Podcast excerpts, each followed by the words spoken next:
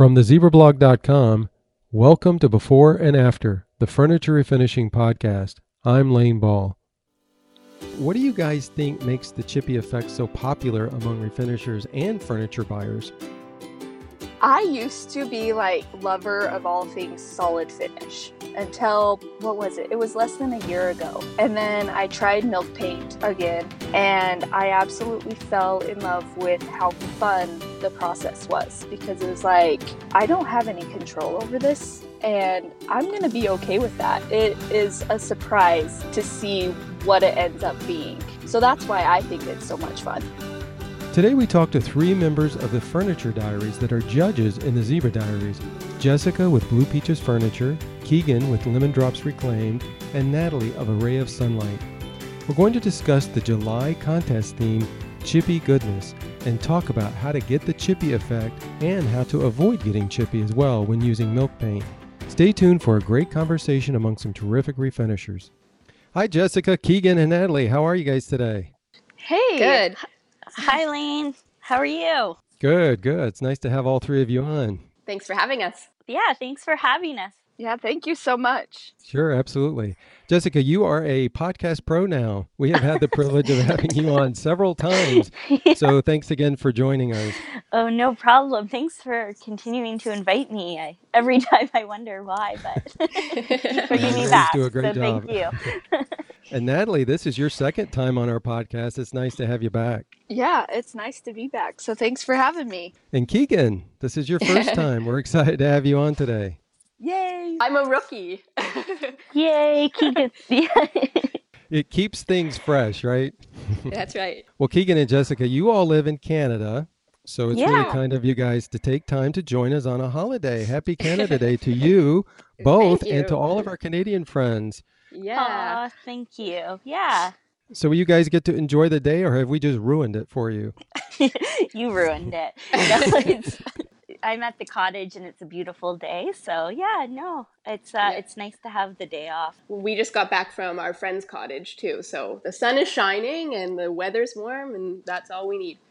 Yeah. Yeah, that's right. You know, it it's- doesn't well, it wasn't that long ago where we were talking about how cold everything was and and I know Jessica, you guys were up there freezing and we were getting warmer down here in the south. We were feeling guilty. I know. Yeah. Well, let's go ahead and let's go ahead and start by sharing with the listeners the details of the Zibra Diaries July contest theme because afterwards we're going to talk about the most effective ways to achieve the chippy effect and also how to avoid getting chippy when you're using milk paint because sometimes you just don't want that chippy goodness on a piece but you do want to use milk paint. So, Natalie, tell us about the theme for this month. Okay, so July's theme, I am seriously so excited for this one.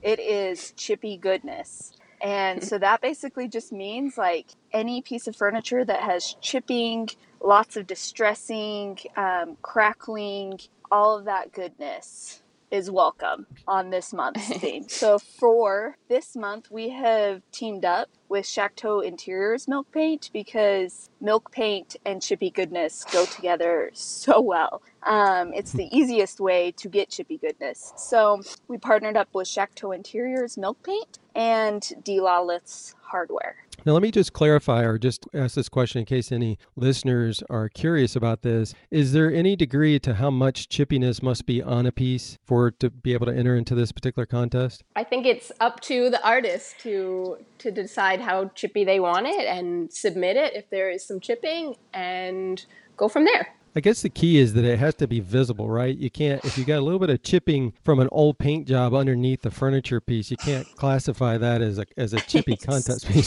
right? we just love seeing the inspiration so any anything where there's a bit of chippy if you think it qualifies go for it and enter it because really it's just a place for refinishers to get inspiration as well as enter into the contest so we're not overly picky If a piece has like a little bit of chippy, or if you see a lot of wood and just a little bit of paint because there's not much paint left on because it chipped off all the way, that's totally welcome too. I know Chateau Interiors did a piece a few months ago. It was a yellow desk, if I remember right. And most of the paint just chipped off and she kept it that way and it was amazing. So yeah, something like that would totally be acceptable in it as well. Very good. Well, Keegan, tell us about the great prizes for first, second, and third place. Oh, the prizes are amazing once again this month. So, for first place, the winner will receive five Zibra paintbrushes, um, three pints of Chateau Interiors milk paint in the color of their choice, and a $50 gift certificate from D Lawless Hardware.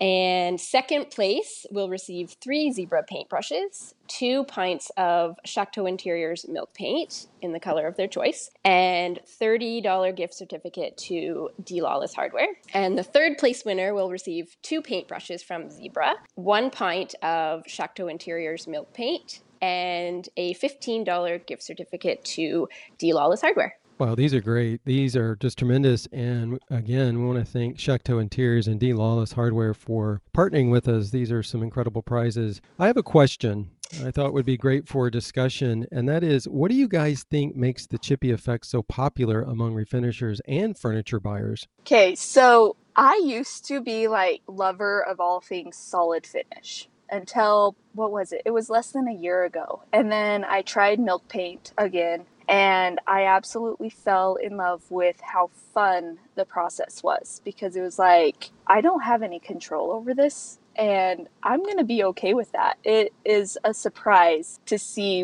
what it ends up being. So that's why I think it's so much fun. Yeah, and the the first word that comes to my mind when I think of milk paint is authentic milk paint goes back so far it's been around for so long that those really really old pieces that we see around that are chipped are often painted in milk paint. So if you're looking for a piece that really authentically looks old milk paint is kind of a go-to. I guess it's pretty neat when you think about it because a lot of times when you guys find these pieces or locate these pieces they they're in need of repair. I mean in, in some cases they're headed to the dump. So you have to take them and you know do some structural work to them and then put on your artistic skills which in a lot of cases is milk paint. And so you're able to give it just as you said keegan um, that aged look and so you've got a piece that's been restructured, it's been given what it needs to make it strong again, but it's also got still has that age look. It doesn't necessarily look brand new.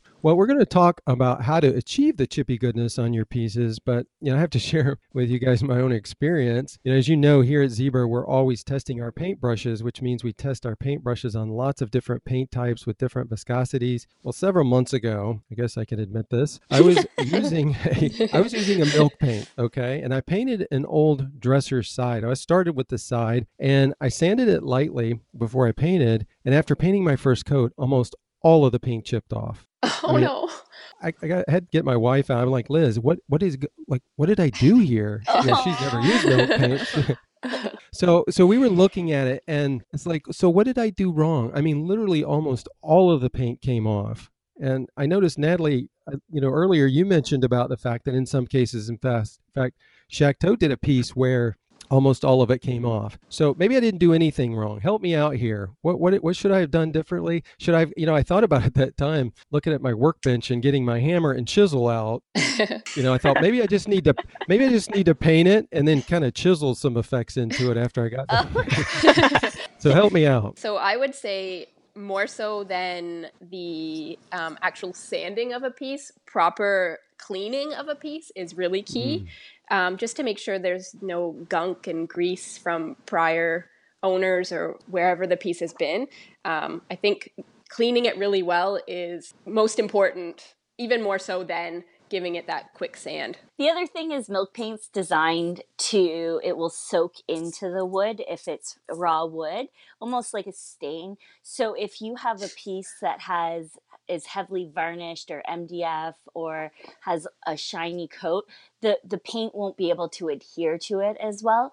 So it really depends on the type of wood and how well you sand it down. So the more that you sand it down to the raw finish, the more the paint will actually soak in and adhere. Um, there are things like bonding agent, which I'll let Keegan eh, talk about more later on on how to prevent any chipping. But yes, with milk paint, you definitely mm. have to be careful of what type of finishes previously on it. Well, the, the bells are going off in my head. There's ringing and I see lights because I think you just hit the nail on the head for me, Jessica, because um, this particular piece that, that we were working on had a thick coat of varnish on it. So, you know, we just lightly sanded it, put, put it on, and that's probably why almost all of it came off. Very good. Well, now you know for future. You'll feel better luck next time. It's. I think it's happened to all of us. So we've all had. Yes. We've all experimented with milk paint and had the frustrating moment. And uh, but when it works, it works out really well. Well, I I think that's you know you know, and I'll say this too. I mean, one of the reasons why we chose to do milk paint on this particular piece was because we'd seen all the great inspiration from all the pieces that other folks have created using milk paint. I mean, it is such a cool um, look when it's done, and so we were expecting to achieve that, and it just didn't happen just because we didn't do it properly. What are some other things that either go through a step by step process that somebody should go through with a furniture piece that they want to paint in milk paint and get really good chippy effect, or just like roughly what are some things to do and not to do uh, when you want to obtain a chippy look? So in some cases, you're if you're painting a piece with raw wood, it will just probably sink in, and you will get limited chipping.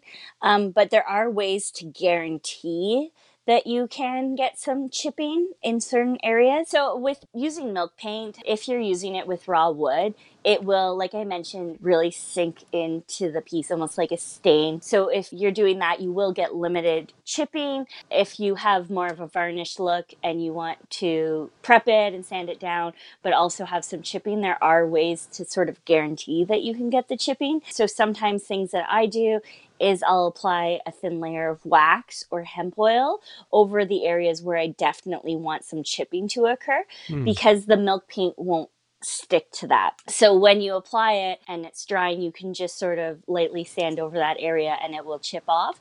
Another thing, which is my favorite way to guarantee that there's chipping in certain areas is I'll take a hair dryer or a heat gun and use it in the areas where I want to achieve the chipping. Hmm. And while it's drying, while the paint's drying, um, if you're spraying it, it will start to chip. It's it's really cool. I'm not sure the science behind it, but it seems to work. Anything else? I think also you have to just kind of be aware of what kind of piece you're working with first. Um, I know if you have like really dry wood, but it has a good finish on it, but you know, like a lot of these antique pieces have really dry wood, and when you don't do much to them, like you don't sand them, and you just this goes against everything that I like as a furniture painter know you prep prep prep you know but literally just wiping it down and putting the paint on on some of these pieces is golden to get Yeah. chippy goodness. Mm-hmm. But if you have like the piece that you had where, you know, is super shiny, you have to do prep or else all of your paint's going to come off. So you just mm-hmm. really have to kind of be aware of what condition the wood is in so then you can know what to do to get the chippiness. And honestly, I think most of us feel this way that we start working on a piece and we think, oh, this is going to work great. This is the perfect piece for this. And then either we don't get any chipping or we get too much chipping. And we're like, what? I thought that this was going to work. you you honestly can't ever tell and that's I know it stresses some people out, but if you can just let go and be like, well, whatever. Whatever happens to this, I'll be happy with it, then you will love milk paint. I guess it's important too to be pretty happy with what um, the stain or stain color underneath is, right? Because that's going to be showing through. Are there times when you go in and you stain a piece dark or or strip it just because you want because you're thinking about the paint color versus the paint color going with the stain color or the stain tone?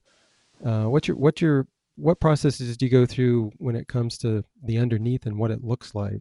I if I don't like the color of the wood underneath, then I just wouldn't go for a chippy finish personally. Maybe a crackly type finish. I know I did that with a dresser. The dresser was more of an orange colored wood, and I really wanted some chippy on it, but I didn't love the color of the wood. And Mhm. so I ended up a little tip or fact about uh, milk paint. If you shellac, like fresh shellac, will make your milk paint crackle and craze. And so instead of getting the chippy finish, I did the shellac and I got more of the crackled finish, which still made it look old, so I was happy with it, but it didn't show off that orange finish underneath. Now, that's a good point because I wanted to bring that up about the chippy versus the sort of the crackling that takes place because they're both really quite beautiful when you look at them. Um, now, help me understand that. Now, so you wanted the crackling look, but you didn't want it to chip off. So, what exactly you said you used shellac? Now, how did you use the shellac? I personally like my the shellac in a spray can because I'm lazy. I don't want to brush it on. So I I just sprayed it on. Um, you know, I cleaned the piece so it didn't have grease, grime, you know. Um, and then I just shellacked it instead of sanding it down. And so yeah, I didn't let the shellac dry very long. It just Okay. at least I think it was at least an hour that I let it dry and then I Wow. painted. I'm going to say this probably over and over again. Milk paint does what it wants. So it still could have come out chippy and I would have had no control over that. Um, it ended up being just fine and, you know, it turned out great, but you really can't control it even if you try on some pieces. Jessica, what uh, you and Keegan, what about you guys? Have you specifically set out to try to get more of a crackling as opposed to a chippy effect? I just tried the crackling effect recently, actually. And again, going back to milk paint has a mind of its own. I did the process of shellacking and then putting the milk paint over, and it didn't crackle for me. So again, milk paint, milk. I mean, you can do things to get it to head in a certain direction, but it does what it wants in the end. So yeah. Uh, Did you do what Natalie did by putting the shellac down and then an hour later, roughly, then putting your paint on, the milk paint on, or did you? Do you think maybe you let it dry too long, or? Uh, Yeah, I don't know what I did wrong. I did exactly like I put a layer of shellac, but it might not have been a thick enough layer, or Mhm. I don't. I'm not sure. I also did put my drawers and the dresser like I was outside and it was a sunny day. So that could have also helped Yeah. with it. Cuz Mm. that was like the hair dryer heat gun trick, but naturally. Gotcha. Maybe just the natural way to go is is more effective on the crackling. Well, Keegan, um, I have a question for you. How do you avoid getting the chippy effect when using milk paint? Because there's times when you want to use a milk paint, but you don't necessarily want the chippy effect. So, what what recommendations do you have to achieve that? So I would say the key thing to incorporate in would be the bonding agent to ensure that chipping doesn't happen. And if you really, really don't want any chipping, the most important thing is to add the bonding agent to each coat of paint that you put onto the piece. So rather than putting it in one coat and then doing a consecutive coat afterwards without the bonding agent, Mm. do every coat, add the bonding agent in, and you're it's pretty unlikely that you'll get any chipping. Well, Keegan, you're talking about adding bonding agent to the milk paint. How do you know uh, how much bonding agent to add to the milk paint specifically? So typically, I would do one part bonding agent to two parts milk paint. But if you really, really want to ensure best adhesion possible, I would do equal parts bonding agents to to the milk paint. Well, let's say that you are painting a piece and you've added the bonding agent, you've done everything, followed everything properly, but you're still getting some chippiness, and maybe it's in an area you don't want the chippiness to take place. What what would you recommend? Is there any solutions to that? Yeah, so what you can do is you can just gently sand back the chippy areas just to smooth out the surface.